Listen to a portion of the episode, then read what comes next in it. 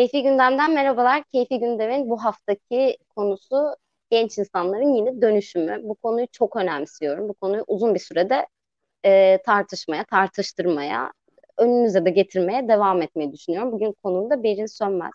E, Berin Sönmez'le birlikte özellikle genç insanlara dair bir dönüşümü ele alacağız ve bu dönüşümlerin içinde çok fazla e, detay var aslında. Hem sosyolojik olarak hem de habercilik anlamında çok önemli olduğunu düşündüğüm bir konu bu.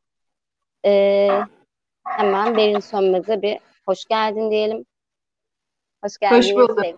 Hoş bulduk. Sağ olun. Ee, ben bir girizgah yaptım. Dönüşümün ne olduğuna dair bir şey söylemedim o girizgahta ama e, Konda'nın her iki anketi işte e, bir 2015-2020 arasında e, yaptığı ve yeni yayınlanan bir anket söz konusu. Bir de 2008-2018 yaşam tarzları araştırması var ki bu Türkiye'de ve dünyada çok yankı bulan bir araştırmaydı. Bu araştırmanın özelliği de şuydu aslında. Türkiye'de kendini muhafazakar olarak tanımlayan insanların sayısında oranında ciddi düşüş. Hemen akabinde şöyle de bir şey gelmişti. Ee, İhsan Fazlıoğlu bir konuşmasında bir e, söyleşi, şöyle bir şey söylemişti. Benim odama başörtülü demiyorum, tam tesettürlü, deist değil ateist olduğunu söyleyen kadınlar geliyor. Böyle bir tartışma patladı ondan sonra. Gençler dönüşüyor mu, dönüşmüyor mu cinsinden. Bir de 18 yıllık da AKP iktidarı e, muhafazakar bir iktidarda olunca aslında bu dönüşümler hem haber değeri taşıyor hem sosyolojik açıdan da bir önem arz ediyor. Evet, öncelikle e, Berin Sönmez'le zaten bu dönüşümlerin hepsini konuşacağız. Özellikle de bu işin kadın boyutunu konuşmayı e, plan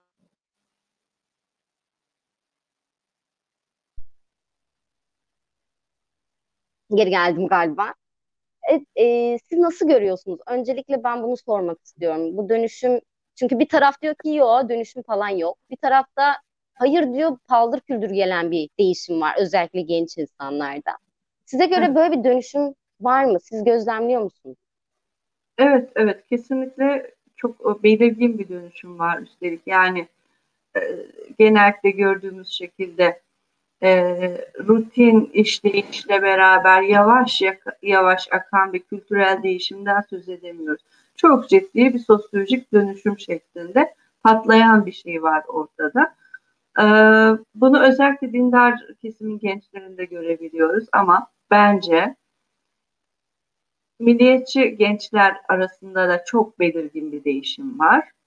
E, MHP'den de İyi Parti'den de bir parça İyi Parti'yi destekleyen gruplar var gibi daha yakın hissedenler ama e, milliyetçi gençlerde de çok büyük bir değişim var. Benzer bir değişimi ben Türk gençler üzerinde de görüyorum. E, gene benzer bir değişimi ben e, CHP'li ailelerin çocuklarında da görüyorum. Yani genç nesiller bizim defolarımızdan e, biraz daha e, temiz bir halde birbirlerine bakabiliyorlar, yaklaşabiliyorlar diye düşünüyorum. Özellikle de işte e, başörtüsü varmış, yokmuş, açmış, kapatmış gibi e, kodlamalarla bakmıyorlar birbirlerine. Daha insani değerler e, e, ölçeğinde eşit düzlemde konuşabiliyorlar birbirleriyle. Ne bileyim şunu görüyorum mesela e, başörtülü e, gençlerin çok rahatlıkla Çağdaş Yaşamı Destekleme Derneği'ne gidebildiğini ve orada e, bazı çalışmalara katılabildiğini görüyoruz. Bu bizim zamanımızda mümkün olmayan bir şeydi. İki ayrı kutuptu çünkü. Yani kutuplarda gençler arasında aşınma var. Gençler birbirine yakınlaşıyor. Tabii gençlerin birbirine yakınlaşması da aynı zamanda e, ailelerinden uzaklaşması, ailelerinin değerlerine yabancılaşması demek doğru mu bilmiyorum ama ailelerinin değerlerinden başka bir değer, kendilerine uygun bir değer ürettiklerini düşündürüyor. E, evet aslında bu konuya geldiğimizde şey de e, şu da çok önemliymiş gibi geliyor bana. Kadına bakış ve kadın hareketine bakış. Çünkü son yıllarda zaten feminizmin çok büyük şeytanlaştırılması var işte İstanbul Sözleşmesi'nin tartışmaya açılması, işte çekilmemin, çekilmenin e, konuşulması gibi bir durum var. Öte yandan bir de kadın muhalefeti var ve bu kadın muhalefeti içinde başörtülü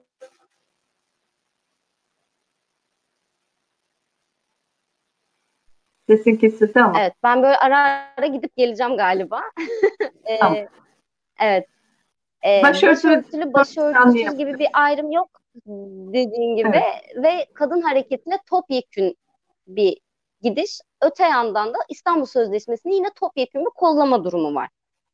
Hı hı hı. Hani böyle bir durum da var. Şimdi Fatma Boston Ünsal bir röportajında bana şunu söylemişti. Biz önceden mülkiyede bir avuç başörtülü kadındık. Birbirimizin farklarını bilmezdik. Bir mücadele etrafında toplanmıştık.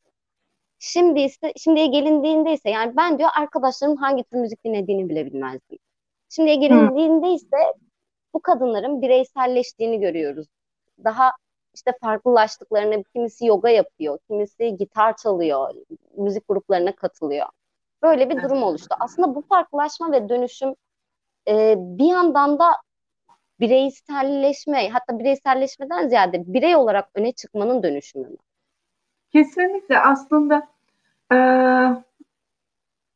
İslamcı kesim bizim ülkemizde kadını e, tamamen e, işte bir başörtülü kadını bayrak olarak kullanmıştı. Her şeyin e, temsilcisi, dinin, ümmetin temsilcisi, davanın, hareketin her neyse temsilcisiydi. Her yerde e, haline dikkat etmek zorunda olan ne bileyim işte e, haline dikkat ederken aynı zamanda e, diğer başörtülü kadınlarla da o ortak bir organizasyon bile değil.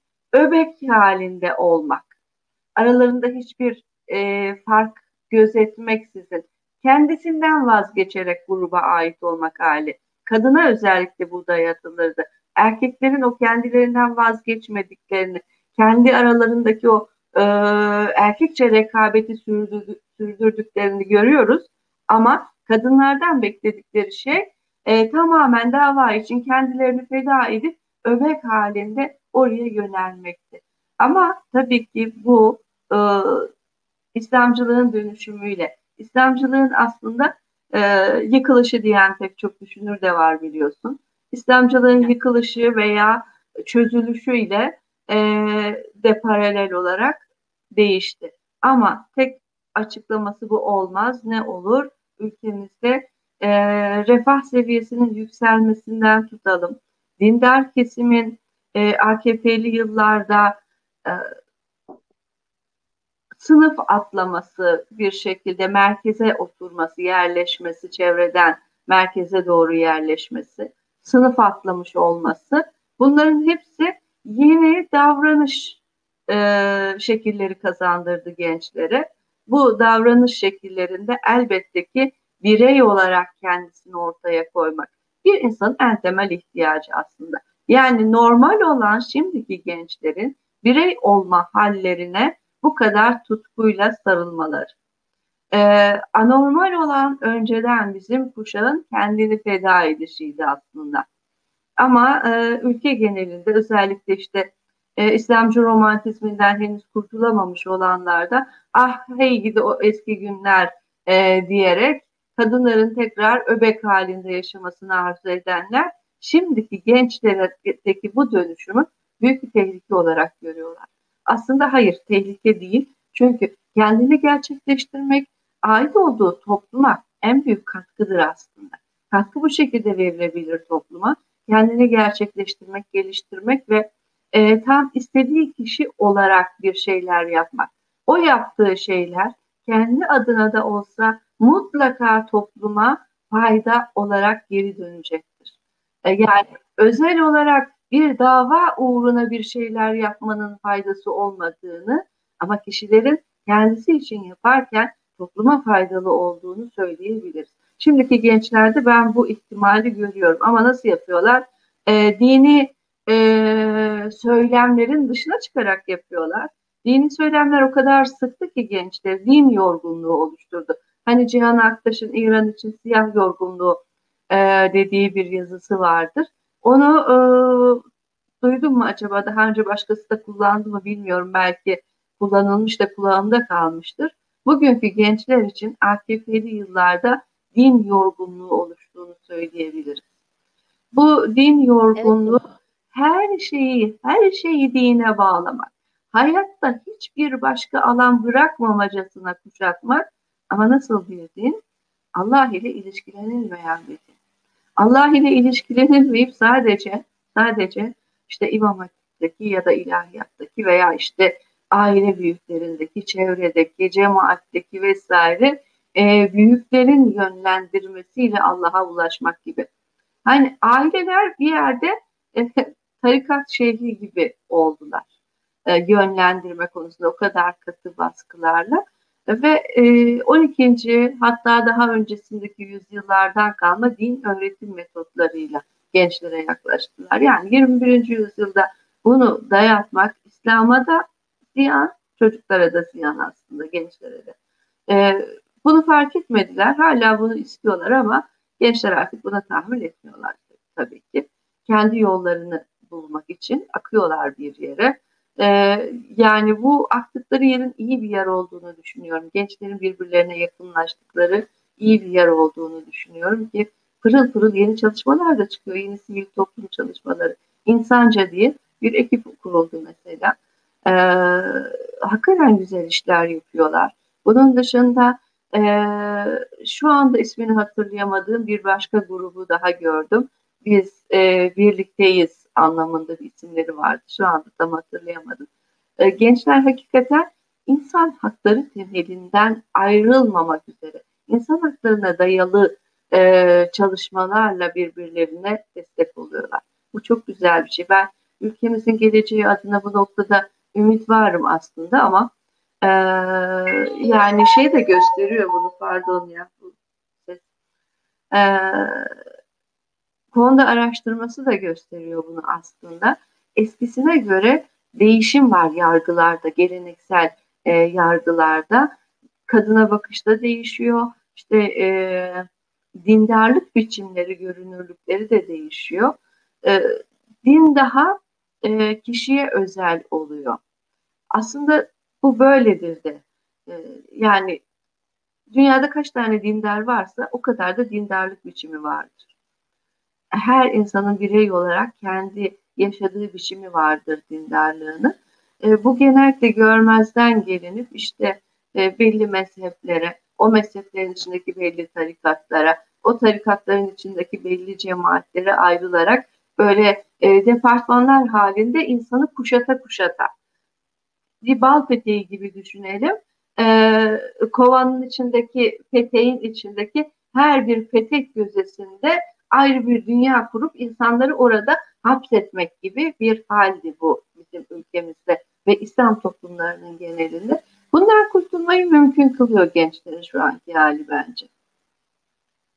Evet aslında senin biraz önce bahsettiğin konu e, din yorgunluğu. Her konuda, her alanda, eğitiminden siyasetine, her söyleme kadar e, her yolun dine çıkması ve dini söylemlere çıkmasının yarattığı bir din yorgunluğu var. Bir de e, imam hatiplerin inanılmaz yaygınlaşması, e, evet. e, artı imam hatiplerin denetimsiz kalması ve bu denet, denetimsizlik içerisinde her imam hatibin ayrı bir din anlayışının olması. Yani ben sadece kendi duyduklarımdan örnek verirsem, göğüsleri hopluyor diye çocukların, kız çocuklarının voleybol oynamaması.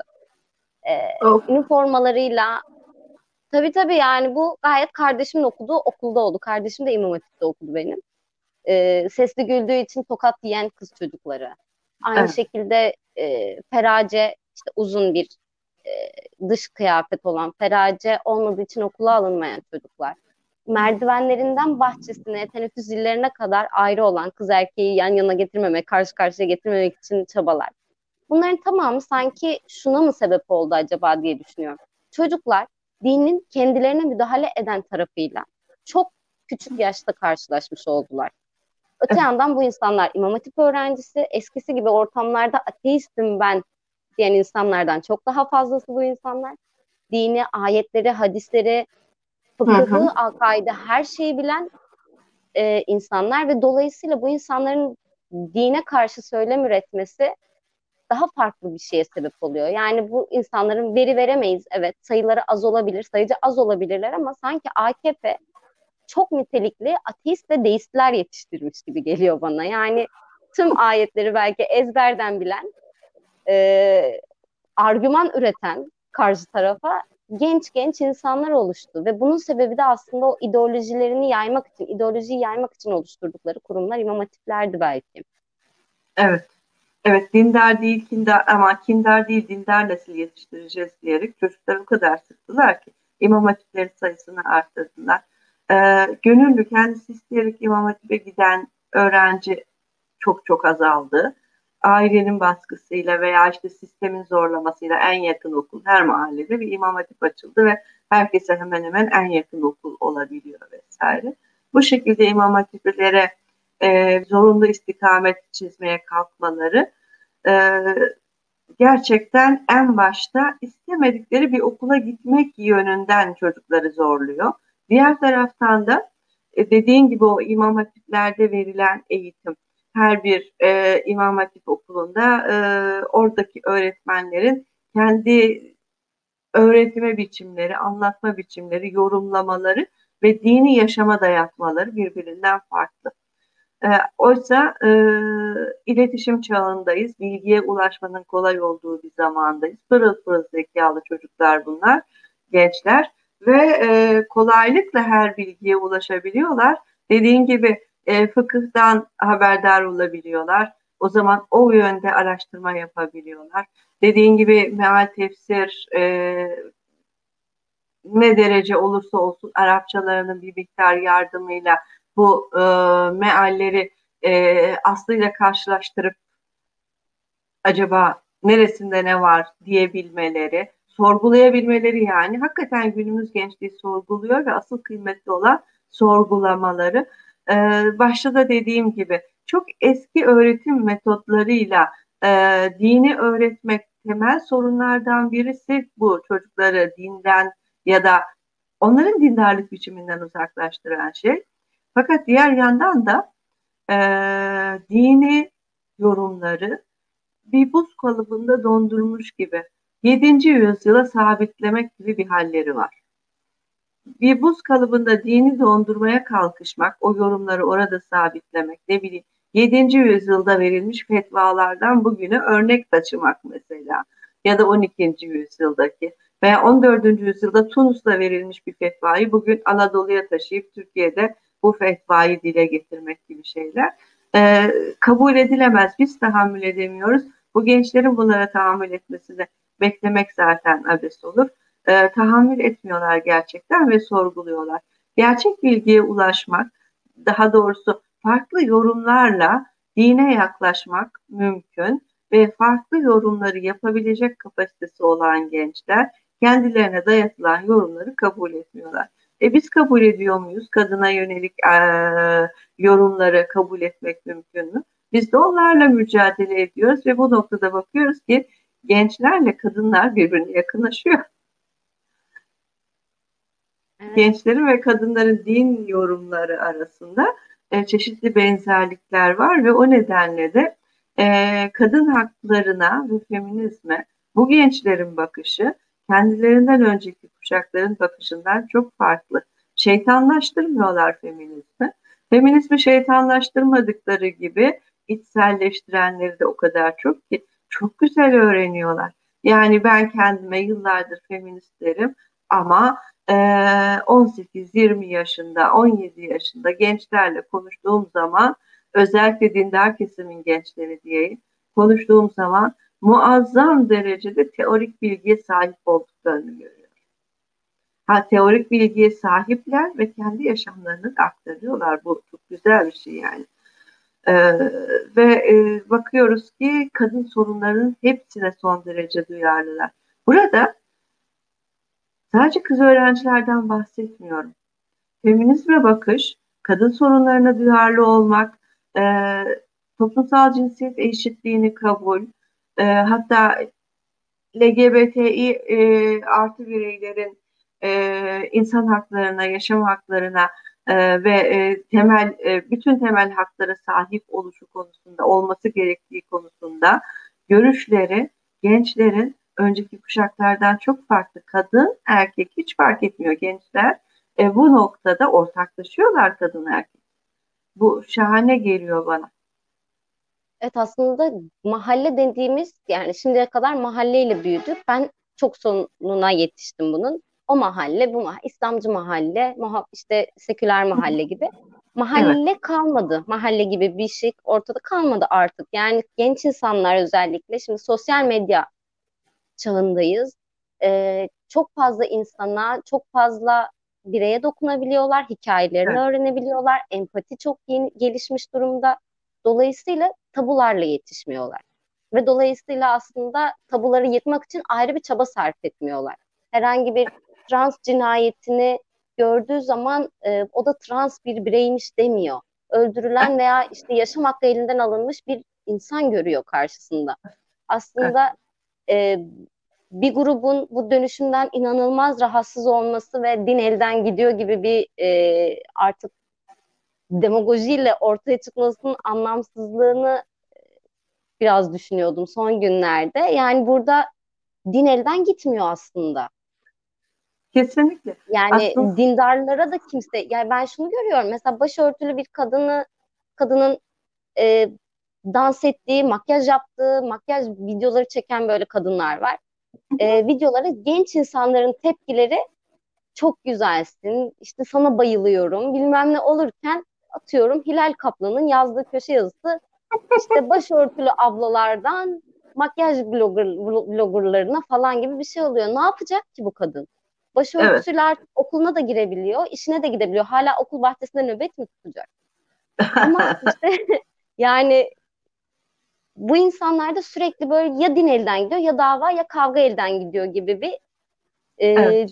korkma durumu var. besleniyorlar. Ee, önceki kuşak kutuplaşmadan besleniyor. Kutuplaşma varken o adrenalin herhalde oradan besleniyor ve e, o varken kendilerini daha güçlü hissediyorlar. Yani e, bir kapalı grubun içerisinde sadece birbirini duyar, sadece birbirini pohpohlarken son derece güçlüler ama dışarıdan e, diğer mahalleden bir temas yüzleşme olduğunda eski nesil için söylüyorum e, tamamen öteki düşman gördükleri için orada bir temas olduğunda derhal kaplumbağa gibi kabuğuna sarılmak, savunmaya girmek ihtiyacını duyuyor ve en ufak bir eleştiriyi orada linçe uğramak gibi isimlendiriliyor. Yani kendi mahallesinden, kabuğundan çıktığı anda son derece kırılgan oluyor. Hilal Kaplan'ın o yazısı veya çok başkaları da benzer şeyler e, yazdılar. E, ötekiyle temasta kendisinden bir şey kaybetme korkusu olarak görünüyor bana. Kendisinden bir şey kaybedecek. Nedir o kaybedeceği? Gardını düşürmesi gerekecek. Ötekini tanıdığında. Savaşamayacak tanıdığı zaman. Çünkü yabancı e, olandan korkulur. Korkulana cephe alınır. Ama tanıdıkça öteki olmaktan çıktığında cephe almaya ihtiyaç duymuyor ve e, şeyi gardını düşürdüğü zaman savunmasız kalmaktan korkuyor. E, şöyle bir şey var aslında kentleşme meselesi bu biraz da. E, kentleşme ve dediğim gibi yeni bir sınıf oluşması ilk nesil kente gelenlerin, ikinci nesil kente gelenlerin çocukları olarak önceki kuşaklar şimdi bu bahsettikleri çocukların büyük bir kısmı artık üçüncü, dördüncü kuşak olarak kent soylu çocuklar. Bu kent soylu olma haliyle kendi anne babasından daha farklı olması çok mümkün. Dediğin gibi birbirini bir aidiyet zincirinin içinde değil, birey birey, farklı bireyler olarak görüyor. Birey olarak birbiriyle temas ediyor. E, bu tabii siyasal e, iklimle de ilişkili ama sosyolojik dokunun değişmesiyle doğrudan ilişkili. Özellikle metropollerde. Metropollerde her kesimle e, yan yana, iç içe, bir arada. Yani e, ötekileştirmeden temas etmenin mümkün olduğu yerlerde gençler önceki nesillerin ötekileştirme kodlarından etkilenmiyorlar. O kodların yerine kendi yeni kodlarını yazıyorlar. Ötekileştirmek değil de ortaklaşmak şeklinde, birbiriyle ilişkilenebildiğini görmek şeklinde. Bunun ülkemizin geleceğindeki siyasal e, iklime nasıl etki edeceğini ben çok merak ediyorum. Bilmiyorum ömrüm yeter mi görmeye ama şu anki gidiş çok kötü siyasal ortamda fakat e, gençlerin bu halleriyle ben umutluyum. Gelecekten umutluyum. E, bizler gibi kutuplaşmadan, çatışmadan e, şeyleri yapabilirler. E, yeni bir e, siyaset düzeni kurabilirler. Başka bir siyaset mümkün diyebilirler zannediyorum. Aslında Türkiye'deki gençlerin çok kaygılı olduğuna dair de raporlar var. Araştırma şirketlerinin e, yaptığı bir takım bununla ilgili araştırmalar var. Çok kaygılı çünkü önünü göremiyor, gelecek kaygısı var vesaire. Bu dönüşümün bir e, önemli noktası da galiba sınıfsal. Artık e, dondum galiba. Evet yeni geldim. e, AKP ile birlikte bu sınıflarda bir değişim oldu. Yani AKP'nin tırnak içinde öyle görülüyor. AKP'nin zengin ettik, ettiği bir e, muhafazakar camia. Bir de bu genç insanlar. oldu evet.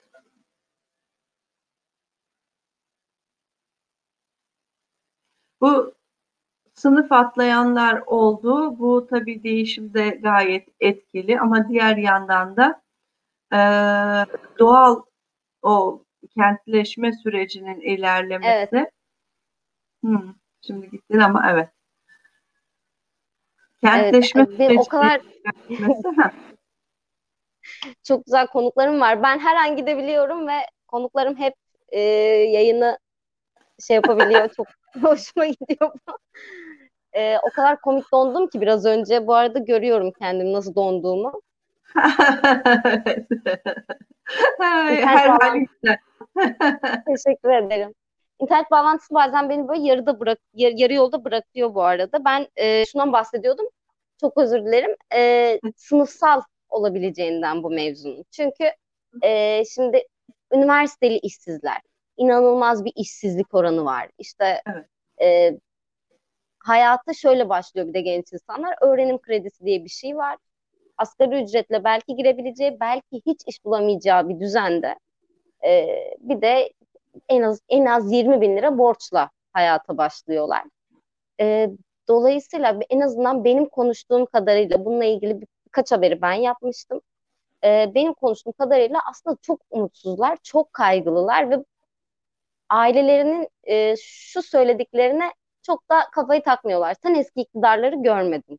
Çünkü bu önceden beri çok işleyen bir yöntemdi. Sen önceki iktidarları görseydin böyle demezdin, öper başına koyardın falan. Ve insanlar diyor ki yani görmeme gerek yok. Ben şu an çok kötü durumdayım ve e, İstanbul'un çöp sorunu, geçmişteki çöp sorunuyla ilgilenmiyorum. Şu an çok evet. daha büyük dertlerim var.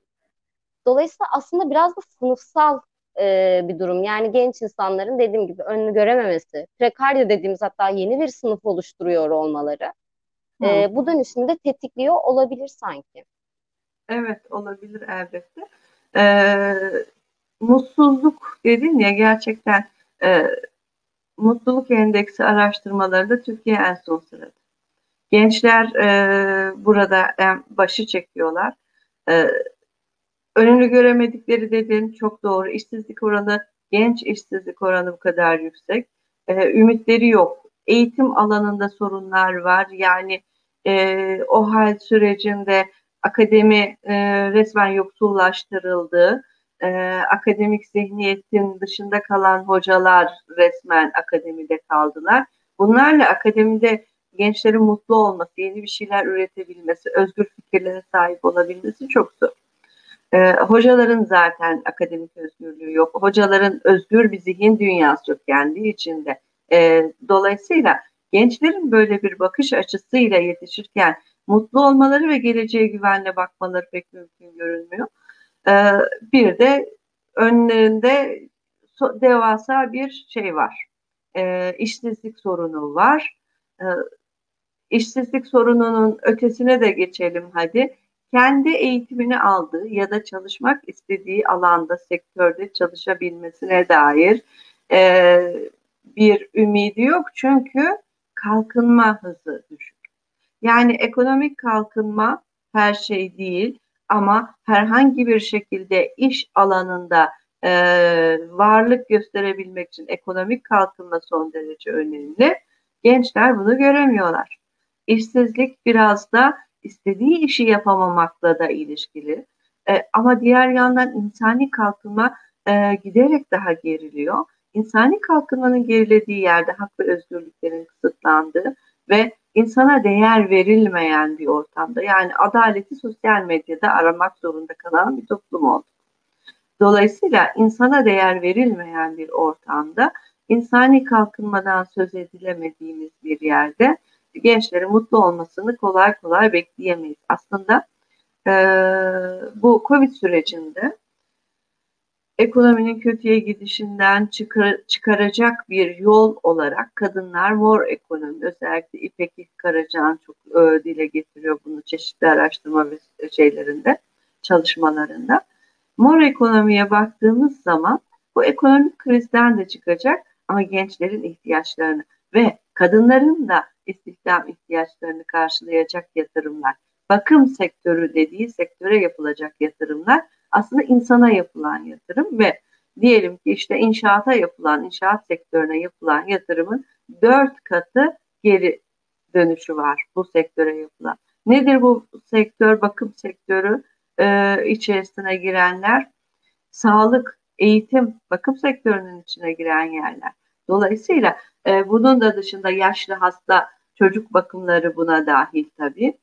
E, bu sektörlere yapılacak yatırım hem insanın istihdamını arttırıyor hem insanın e, bakım e, hizmeti alabilen insanın hayata tutunmasını mümkün kılıyor hem de geri dönüşü yüksek bir ekonomik katkı oluyor. Ama bunu yapmıyoruz hiçbir yerde. Ülkede bunu yapmıyoruz maalesef. Sadece ekonomik kalkınmaya yatırım yapılıyor. Sadece inşaata yatırım yapılıyor. insana yatırım yapılmıyor. İnsana yatırım yapılmayan yerde gençlerden nasıl bir mutluluk bekleyebiliriz ki zaten. Fakat e, işte e, biz beceremedik. Bu gençler bir şeyleri becerecek gibi geliyor bana. Gen, yani insanlara yatırım yapılmamasından öte e, daha önce de seninle konuşmuştuk bunu. Şöyle de bir durum var sanki. Bırakın kadınların çalışma hayatına dahil olmasını, üzerine yatırım yapılmasını, bir de genç yaşta evliliklerin önünün açılmaya çalışılması durumu var. Evet. Aslında tamamıyla e, kadınları güvencesiz, bilgisiz, eve kapanmış vaziyette bırakmaya çalışmak gibi. Yani bu istismar e, önergesinin geçmesi, tasarısının geçmesi, affının geçmesi daha doğrusu. Şimdi tekrar gelecek. Evet yani e, son yıllarda 8 Mart'taki önceden 8 Mart'larda istiklalde yürürdük.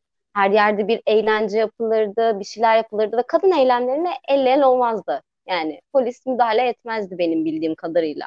Evet. Bu hangi yıldı? Geçen yıldı, önceki yıl mı? 25 Kasım'a yapılan müdahaleyle birlikte başladı. Yerel seçim öncesi bir e, 3 yıl önce başladı. Oldu. Evet evet 3 yıl önce e, bu müdahaleyle birlikte aslında o kadar büyük bir şimdi kadın hareketinin o kadar büyük bir muhalefet teşkil ettiğini muhtemelen bilmiyorlardı ya da anlamlandıramıyorlardı. Şu an Türkiye'nin en büyük muhalif gücü. Dolayısıyla artık o kalabalığın toplanmasını engellemeye çalışıyorlar. Bir böyle bir boyutu var. Öte yandan evet. feminizmi şeytanlaştırıyorlar. Ezanlar ıslıklandı bilmem neler. Bir böyle bir boyutu var. Başörtülü kadınları, muhafazakar kadınları o alandan çekmenin yöntemi olarak belki. Çünkü o kadınlar çok fazla o alanda hali, şu hali hazırda. Bir böyle bir yöntemi var bu işin. Evet, bir bu de baskıları sanki, evet, yakınlaştırıyorlar kadınları birbirine. Tabii baskıları İstanbul Sözleşmesi e, tartışmalarında kadınların topyekun e, sözleşmeyi kollaması aslında bize bunu gösterdi. Yani kadınların böyle bir gücü olmasaydı sözleşmeden çekilmek gerçekten işten bile değildi. O erkeklik örgütlerinin yaptığı baskılar işte e, Yalnız.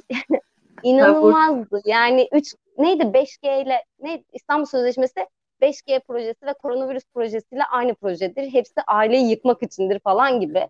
İnanılmaz distopik yorumlar yapılıyordu bununla ilgili. E, halen bana niye geliyorsa mesajlar geliyor. Bu bitmedi. Or evet evet bitmedi. Kesinlikle bitmedi. Ama yine de zannediyorum ki Berin abla bu kadar şey olacağını düşünmüyorlardı. Ee, kendi kanatlarından, kendi mahallelerinden kadınların bu kadar sözleşmeyi tutacağını düşünmüyorlardı sanki. Evet kesinlikle. Kaygısıyla. İktidar partisi içindeki kadınlar ya da iktidar partisiyle ilişkisi olmayan muhafazakar kesimin kadınlarından e, böyle net bir duruş beklemiyorlardı. Net bir sahiplenme, kadem dahil e, diğer e, sivil toplum örgütlerinden e, böyle net bir sahipleniş beklemiyorlardı. Ama e, iktidarın oyunu çok. Şimdi iktidar bu kadınları ikna etmenin başka bir yolunu buluyor. İktidar bu kadınları ikna etmenin başka bir yolunu bularak İstanbul Sözleşmesi hakkındaki o çekilme planlarını adım adım yürütüyor şu anda. Zannediliyor ki toplum e, yani pek çok e, kıymetli yorumcu da böyle dedi. Kadınlar tepki gösterdi. İşte muhafazakar kadınlar da e, bu tepkide ortaklaştı. Öyle olunca iktidar frene basmak zorunda kaldı şeklinde yorumlar yapıyorlar. Hayır, iktidar frene basmadı. Sessize aldı. Arka tarafta çalışıyor. Çok net bir şekilde hazırladılar ve geliyor. Ekim'de getirecekleri bazı teklifler var. Bu teklifler İstanbul Sözleşmesi'nden çekilmenin yolunu açacak şeyler. Bunun altyapısını da Adalet Bakanlığı hazırladı. Bugün e, yarın yayınlanacak Medyaskop programında bu konuda konuşmaya çalıştım. E, Adalet Bakanlığı güya şiddetle mücadele konusunda e, azimle siyasi iradenin e, ve e, Adalet Bakanlığı'nın azimli, kararlı olduğunu göstermek için savcılıklara bir genelge yayınladı.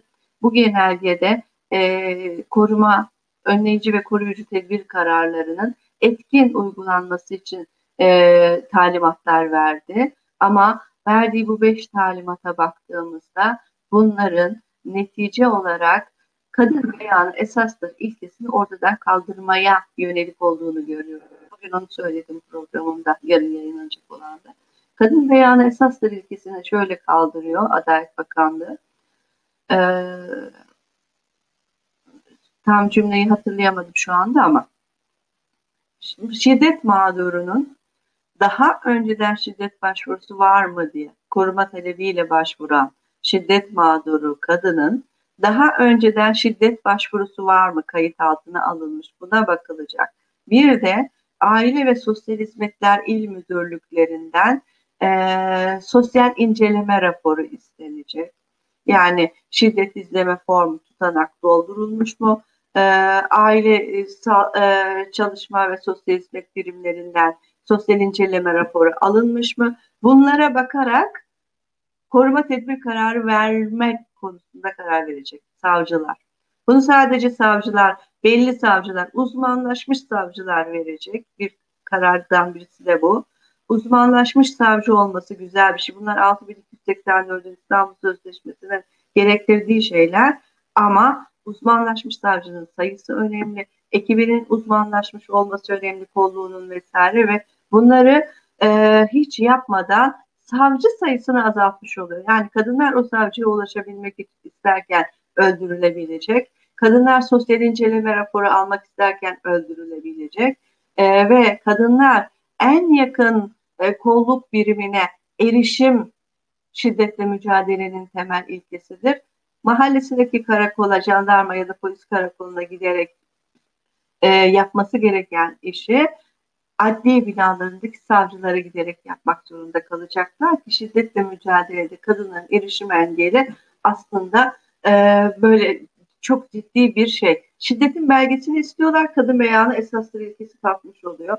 Bütün bunlar öyle bir sorun ki aslında bunlar e, şiddeti değil, şiddetle mücadeleyi önleyecek şeyler. Ama neden yapıyorlar bunu?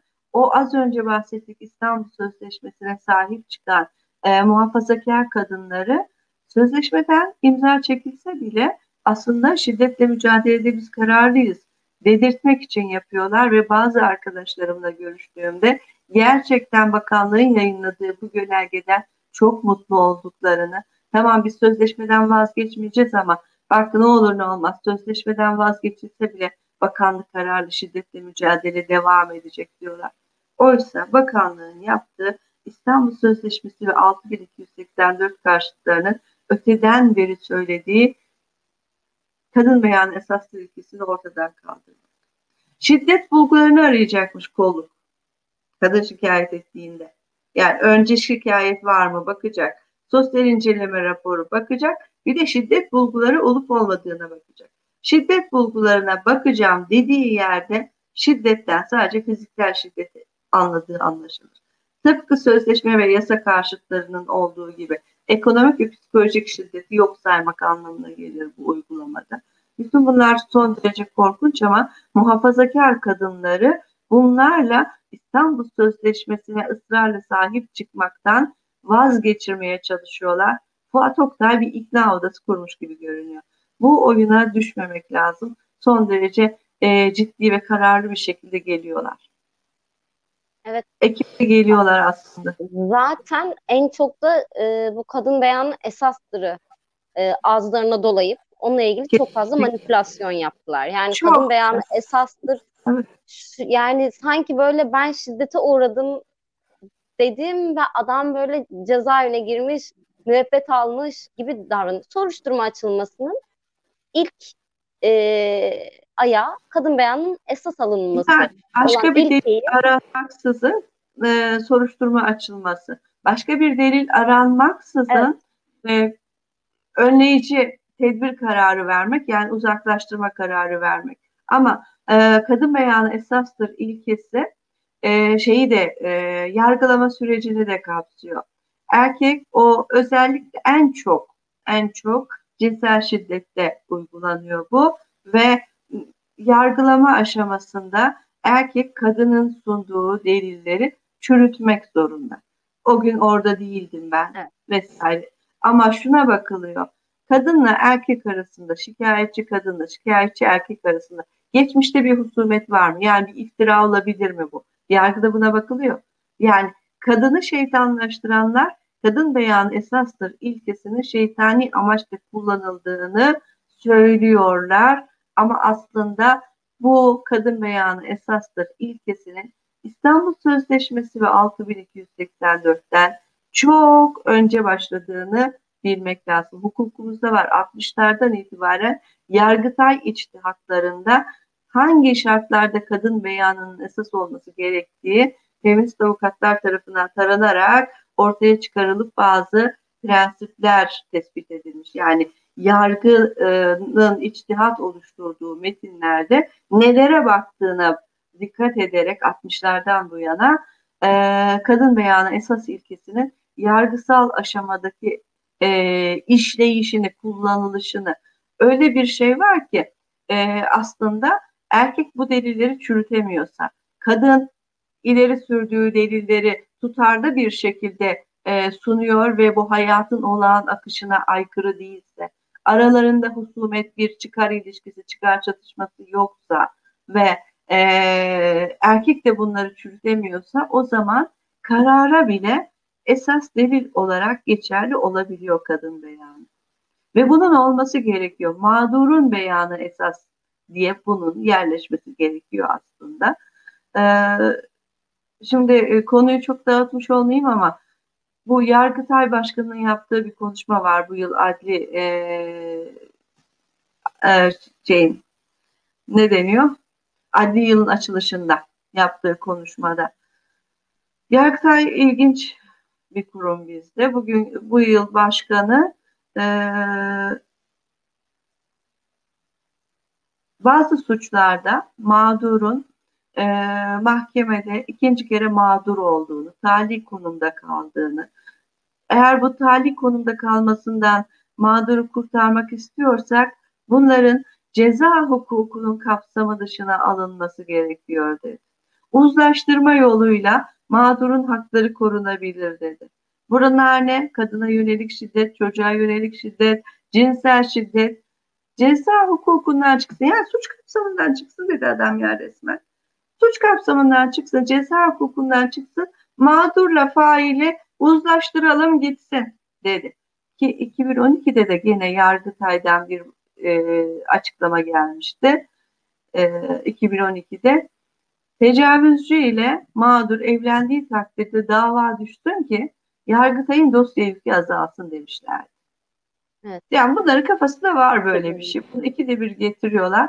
Ee, cinsel suçları bile şeyden çıkartmak istiyorlar. Bu neye kapı açıyor, yol açıyor? İktidarın TCK 103 kapsamında hep aklında olan yıllardır denediği tekrar Ekim'de denemek üzere ertelediği TCK 103 kapsamındaki çocuk cinsel istismarı suçunu e, cezasız bırakmak çabalarına zemin hazırlıyor, yol açıyor onlara Yargıtay'ın bu söylemi. Yani ülkemizin bu yönden gidişi çok korkunç. Ekim'de işte İstanbul Sözleşmesi için hazırlıklar yapıyorlar. Yorum bildirimi yapacaklarmış. Yorum bildirimi. Biraz karışık anlatıyorum ama Hırvatistan'ın yıllar önce imzalarken yaptığı işi şimdi yapıyorlar. Ne yorumlayacaklarmış basına yansıyan? Eşcinsel evlilikleri onaylamak olarak yorumlamıyorum ben bu maddeyi diyor diyeceklermiş. E yok ki onaylayamazsın. Olmayanı zaten nasıl Yok öyle bir şey. Ne diyor? Cinsel yönelim ve cinsiyet kimliği nedeniyle şiddete uğrayanı şiddetten korumak konusunda ayrımcılık yapma diyor. Burada bütün ayrımcılık şeylerini yazıyor. İnsan hakları hukukunda sayılan ayrımcılık odaklarını sayıyor. Özellikle eril şiddetin, ataerkil şiddetin e, yol açtığı ayrımcılık odaklarını sayarken cinsiyet kimliği ve cinsel yönelimi de sayıyor. Burada şiddetten bahsediyor. Evliliği nereden çıkardık? Hırvatistan da bunu çıkarmış aynen böyle yapmıştı. Yani bunca yıl e, İstanbul Sözleşmesi karşıtlığı yapa yapa gelebildikleri yer yıllar önceki Hırvatistan'ın yaptığını taklit etmek. Ha Türkiye kendisine böyle bir büyük güç ünvanı veriyorsa hadi buyursunlar versinler. O yorum bildiriminin e, taraf devletleri e, yükümlülükten kurtarmadığını biliyoruz. Yorum bildirimine e, vermekle herhangi bir şey elde edemeyecekler. Tek yaptıkları tribünlere oynamak ama asıl kötü olan şu olacak. E, bazı uygulayıcılar, kolluk, savcılık vesaire, yargı organları, yargı mensupları e, buna dayanarak kullanmayabilecekler o maddeleri, uygulamama gerekçesi sayacaklar. Sorun o olacak. İstanbul Sözleşmesi konusunda bir de ikinci yol haritası dedikleri bir şey var. Çok uzatıyorum ama bunu da söylemek lazım. Ee, değişiklik teklifi getirmek. Sözleşmenin 70, 72. maddesi e, tüm taraf devletlere istedikleri herhangi bir zamanda değişiklik teklifi getirme fırsatı sunur. E, bunu kullanabilirler. Bazı maddelerde şu değişiklikleri istiyoruz diyebilirler. Bunu yaptıkları zaman e, kapsamlı değişiklik tekliflerini e, Avrupa Konseyi Sekreterliğine sunmalı, genel sekreterine sunmaları gerekiyor. Genel sekreter buna tek başına görüşmeyecek. E, Avrupa Konseyi 47 üyeye sahip bir konsey. E, Türkiye kurucularından sayılıyor. 49'dan bu yana Türkiye Avrupa Konseyi'nin üyesi. Tam üyesi, kurucu üyelerinden. Ve e, bu 47 üyenin yanı sıra 4 tane bildiğim kadarıyla gözlemci ülke var. Amerika, Kanada, e, Japonya, bir de Meksika ya da Brezilya'ydı galiba onu şimdi karıştırdım. E, bütün bu ülkelere bu değişiklik teklifini gönderecek genel sekreter o değişiklik teklifini onların görüşünü alacak. Nerede ortaklaşılıyor bakılacak. Ortaklı bütün devletler kabul ederse ne yapacak? Bir de konseyin Avrupa Konseyi üyesi olmadığı halde, gözlemci de olmadığı halde bazı ülkelere bu e, bazı ülkeleri bu sözleşmeyi imzaya davet ettiğini biliyoruz. Kazakistan bunlardan birisi, Nijerya bunlardan birisi vesaire. Bu imzalayın teklifini götürdüğü ülkelere de bakın bu sözleşmede böyle bir teklif öneriliyor. İmzalarken bu teklif önerisine de bakın diyecek. Bunu demek zorunda. Dolayısıyla bu yıllar sürecek bir şey. İktidar bunu biliyor. Yıllar sürecek ve kabul edilmesi mümkün değil. Ee, Hırvatistan, Macaristan, Sırbistan, Polonya gibi bazı ülkeler destekler. Rusya sözleşmeyi hiç imzalamadı. Konsey üyesi olduğu halde imzalamadı. O destekler ama diğer ülkelerden destek gelmez. Dolayısıyla ne yapacak?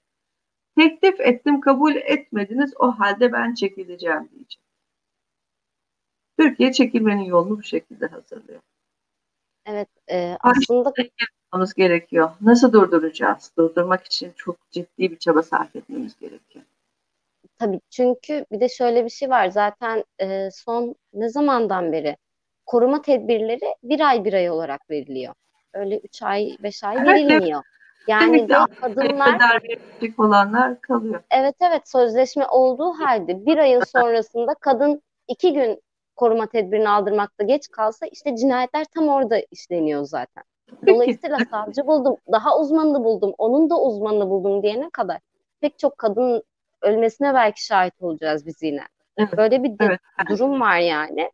7-24 yandan- bilir şiddet Evet. hakkını e, çalıştırmadılar. Covid sürecinde pek çok kadın denemek için kullandı ve cevap alamadı. Yani kadın örgütleri denemek için kullanıp da cevap alamadıkları yerde kadınların ulaşabildiğini nasıl düşüneceğiz? Tabii. Berin abla bununla ilgili şöyle de bir durum var. Bu arada e, tekrar konuya dönersek e, ilk baştaki konuya. E, benim karşılaştığım şöyle de bir durum var. E, en azından etrafımda olan, konuştuğum ve temasta olduğum birçok genç erkeğin de İstanbul Sözleşmesi'ne çok hassas yaklaştığını görüyorum ben. Ya bu arada bir sözleşme karşı çıkan e, iktidarın zannettiği kadar oy kitlesi olan bir kitle değilmiş gibi geliyor bana. Belli bir yaşın üstünde e, hasbel kader nafaka vermek zorunda kalan bir avuç erkek tarafından sanki sözleşme e, yüzde yedi gibi. arasında yüzde yedi sözleşme karşıtları Türkiye ortalaması. Ama sözleşme aynen böyle kalsın diyenlerin oranı da sadece yüzde otuz altı. İkisinin arasında kocaman bir gri alan var. Fikrim yok, bilgim yok diyen. İşte iktidar buraya oynuyor bence. O yüzden e, yani sadece yüzde yedi deyip de arkamıza yaslanıp bekleyebilecek bir durumumuz yok. İktidar o e, yüzde elli sekizlik gri alanı kazanmaya çalışıyor. O zaman biz de o gri alanı kırmızıya değil de yeşile döndürmek için çalışmak zorundayız. Evet. Onu e, o yüzden İstanbul Sözleşmesi'ni iktidar gündemden düşürtüp arkada sessiz sessiz çalışmak istiyor. Bizim yapacağımız gümbür gümbür bunu gündemde tutmaya çalışmak olmalı. Ama TCK 103'ü de unutmadan Ekim'de onu da getirmeye hazırlanıyorlar işte.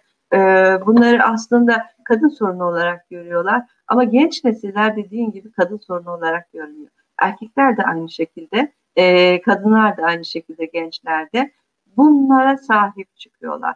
Çünkü Evet. bunun ciddi bir insan hakları temelli toplum yapısının şartı olduğunu biliyorlar.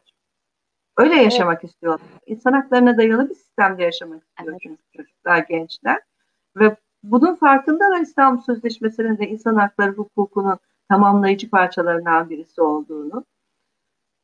Yani anayasada, e, çeşitli yasalarda kağıt üzerinde kalmasını önleyecek, hayata geçirilmesini sağlayacak şeylerden birisi İstanbul Sözleşmesi. Bütün o hakları. Yani kaldırsalar bile ayrımcılık yapmayacaksın. Cinsiyet nedeniyle ayrımcılık yapmayacaksın ifadesi var zaten şeyde. Kadın erkek eşitliğinden bahsediyor. Onun dışında da ayrımcılık olarak cinsiyeti de sayıyor yapmayacaksın diye anayasa 10. maddede sayıyor zaten bunu. Yani bunu saydığı yerde LGBT'yi artı bireylere e, korum, korumamak anlamında devlet çıkaramaz zaten. Ama yani yasalar ne kadar uygulanıyorsa bizde. Fakat işte gençler dediğim gibi ben gene konuyu saptırdım öbür tarafa ama Ama gençler de şöyle bir şey var zaten. Yani mesela benim babam çok şikayetçi, kardeşim çok asosyalmiş. Halbuki şimdiki daha genç insanların sosyalleşme mecraları farklı. Evet. Benim gördüğüm en azından bu. Şimdi şöyle de bir durum var. Twitter hem çok public bir alan hem e, gençler için yeni bir dilin de oluştuğu bir alan. Artık ben bir sürü gencin cinsiyetçi dil kullanmaktan korktuğunu görüyorum. Hmm. Seksist dil kullanmaktan korktuğunu görüyorum. Çünkü e, Twitter'da yazdığı bir şeyden dolayı linç edilip bedel ödeyebiliyor. Bir yani, öğrenme diyorsun herhalde. Evet evet yani e, aslında gerçekten yeni bir dil öğreniyorlar. E, biraz önce bahsettiğim gibi e, kadına yönelik şiddetle ilgili ancak sosyal medyadan bir e, gerçekten çığlık atabiliyoruz. Adaletten o kadar yoksun bir durumdayız ki yani sosyal medyadan her kadın için e, adalet çığlığı atarak ancak bir şeyler yapabiliyorsak yapabiliyoruz. Dolayısıyla bu zaten bu insanların gözünün önünde gerçekleşen bir şey. Ve bu insanlar da bunu görüyor.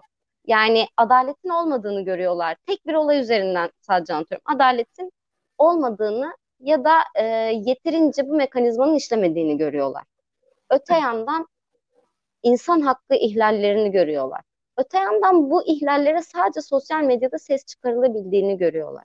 Bu gençlerin mevcut iktidara da e, işte e, iktidarı belki destekleyenlere bile e, tepkili olmasının sebeplerinden biri bu bile olabilir sadece.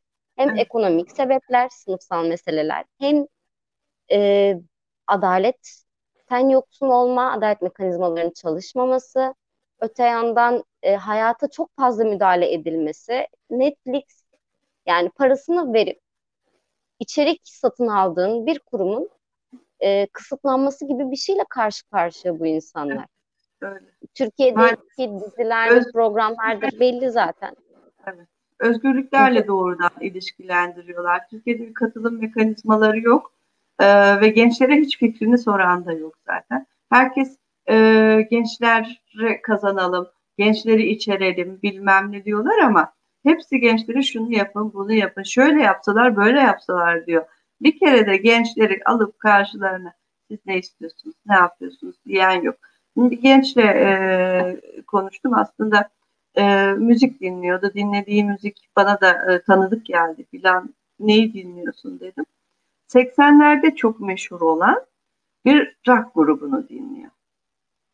Ee, ya yani rock da değişti, şimdiki müzik şeyleri değişti. Ben hepsini dinliyorum, onları da dinliyorum ama bunları da çok seviyorum. Bunlara çok saygı duyuyorum ben de. Neden dedim? Ee, şeyde Nixon e, döneminde e, bunlar bir konserleri sırasında bunlar daha çok e, savaş sürecinde bile e, şeyi Allah ben yaşlanmışım iyice. Amerika'nın uzak doğuda tekme yediği Kore, Kore değil, Vietnam Savaşı. Vietnam. Heh, Vietnam Savaşı'na karşı e, gümbür gümbür şarkılar söyleyen bir grupmuş bu. E, savaş bittikten sonra filan Nixon'ın onların bir konserindeyken bunlardan istek parça istemiş. Ama şey demiş yani bir parça da e, Vietnam Savaşı karşıtı olmayan bir parça söyleyin demiş. istemiş onlardan. Nixon'ın karşısında o isteği e, isteğe rağmen gümbür gümbür e, savaş eleştirisi yapan bir protest şarkı söylemişler. Genç dedik yani böyle bir ülkede de e, Cumhurbaşkanının karşısında bunu söyleyebilenlere o ülkeye de onu yapanlara da ben saygı duyuyorum ve çok imreniyorum ben böyle bir eleştiri hakkı istiyorum. Yani adalet arayışı o kadar ilişkili ki böyle bir eleştiri hakkıyla. Çünkü en ufak bir eleştirinin hakaret ve suç sayıldığı bir ortamda e, gençler buna imreniyorlar. Yani o öyle söyleyince hakikaten ben istemez miyim? Herkes ister değil mi? Öyle bir e, özgürlük ortamı, ifade hürriyeti ortamı son derece önemli. Bizde bu yok kesinlikle ve gençler o nedenle başka ülkeleri bu kadar imreniyorlar. Ben bakıyorum Twitter'da şey diyorlar işte diktatörlüğün olduğu yerde Cumhurbaşkanımıza bunu söyleyebilir miydiniz falan. Ulan çatır çatır davamı alıyorum yani ben bırak söyleyeyim zaten açıyorlar soruşturma yani. Böyle inanılmaz gerçekten. Yani şey Katolik olduğunu göstermiyor mu değil mi? Bunu söyleyebiliyor musun diye bir soru diktatörlükle ilişkili Tabii. zaten burada. Ya tabii ki yani şimdi insan tweet atarken 40 kere düşünüyor. Ya da e, biraz önce dediğim gibi Netflix yani içerik satın aldığım, dizi izlediğim, film izlediğim bir mecra. Bunun kısıtlanması, Türkiye'den Evet. işte çekilmesi konuşuluyor. Şimdi e, bunlar da genç insanları tabii ki etkileyen şeyler. Kim konuşuyor? Bir takım siyasiler konuşuyor. Neden? Çünkü sürekli bir LGBTİ propagandası varmış. Yani. LGBT propagandası, bir cinsel kimliğin bir propagandasının olması bile bir acayip ki Ben- olabilir. Yani ben bunu istiyorum, benim isteğim doğrultusunda yapılıyor bu. Ya insanlar Yani oturtamıyor kafasında bunu. satın alma, istemiyorsan izleme. Evet. Televizyon çıkıyorsa tele, o televizyonun bir düğmesi var. Açma kapama düğmesi olan bir şeyden şikayet etmek ne demek ya Allah aşkına? Ben bunu Benim- anlamıyorum. Evet yani ben ya benim açıkçası çok sinir olduğum şey zaten şu. İktidar bunu yapıyor. Ee,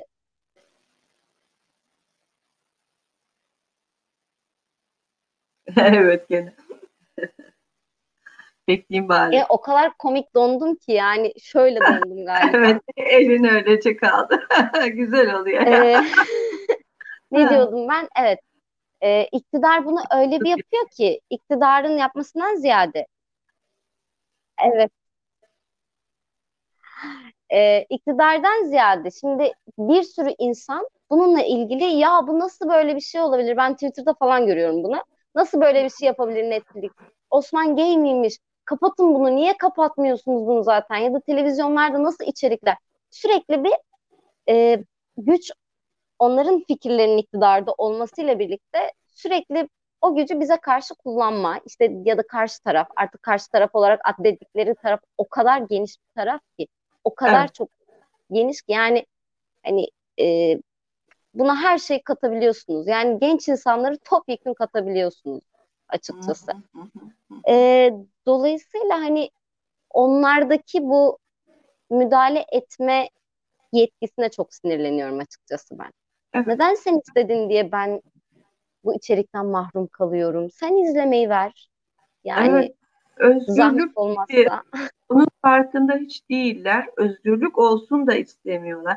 Sadece kendi istediğinin e, gerçekleşmesini özgürlük olarak tanımlıyorlar. Maalesef e, bir başkasının özgürlük alanını tanımak gibi bir kaygıları yok. Neden? Çünkü onlar dindarlar. Mükemmel dinin, son dinin, dindarılar. Aa, o dini ne kadar anladılar falan o ayrı bir mesele. Hiç onu oraya basmıyorlar. Ama o dinin dindarı olarak kendilerinde başka insana, başka görüşe, başka inanca saygı göstermek sorumluluğunu hissetmiyorlar. Aslında onlar Allah'a karşı sorumluluk da hissetmiyorlar. Bu tip dindarlık Allah'a karşı sorumluluk da hissetmiyor ki başka insana karşı nasıl sorumluluk hissetsin. Yani Allah'ın yarattıklarına farklı farklı yarattım diyor. Ta ki tanışasınız diye farklı farklı yarattım diyor Allah. Ama o farklılıkları yok etmek için Allah'ın yaratışına müdahale etmek istediklerinin de farkında değiller. Ee, bayağı bir saate aşkın zamandır konuşmuşuz. Bayağı da konudan bahsettik. Ee, işte Evet, gençlerin evet. dönüşümünden İstanbul Sözleşmesi'ne, kadınların e, muhalefet gücüne ve yine bu dönüşümdeki paylarına kadar. Evet. Ya ben çok keyif alarak zaten bu konuyu tartışmayı ve konuşmayı çok seviyorum. Berin Sönmez'le konuşmayı zaten çok seviyorum. o karşı O yüzden çok teşekkür ediyorum yayınıma geldiğin için. Ee, Ben ve umarım daha e, umut vaat eden konularda da e, konuşmak dileğiyle diyorum. E, Evet, ve yayını yavaş yavaş kapanışını da yapayım. E, İyi bugün sağlıklı gündemde. herkese. İyi günler, sağlıklı günler diliyorum. İyi günler. E, Berin Sönmez'le bugün gençlerin dönüşümünü konuştuk. Biraz önce dediğim gibi pek çok e, başlıkta konuştuk aslında bunu. Kadın hareketini de iç, işin içine dahil ederek ki bu dönüşümün bence bel kemiği e, aslında kadın hareketi. E, bu konuyu tartışmaya devam et, tartıştırmaya devam edeceğimi söylemiştim. Önümüzdeki yayınlarda da bunu e, yapmaya çalıştım. Umarım siz de keyif almışsınızdır. Önümüzdeki hafta yeni bir keyifli gündemde görüşmek üzere diyorum. E, bu arada YouTube yorumları bana gelmediği için bugün soru e, soruları da sorulara da yer veremedim. E, dolayısıyla önümüzdeki hafta bu sorunu da çözmüş oluruz herhalde. O sebepten yaptığınız yorumları göremediğim için özür diliyorum şimdiden. Bir sonraki hafta görüşmek üzere. Hoşçakalın. Evet kapatamadım. Kapatıyorum. Evet. Hoşçakalın.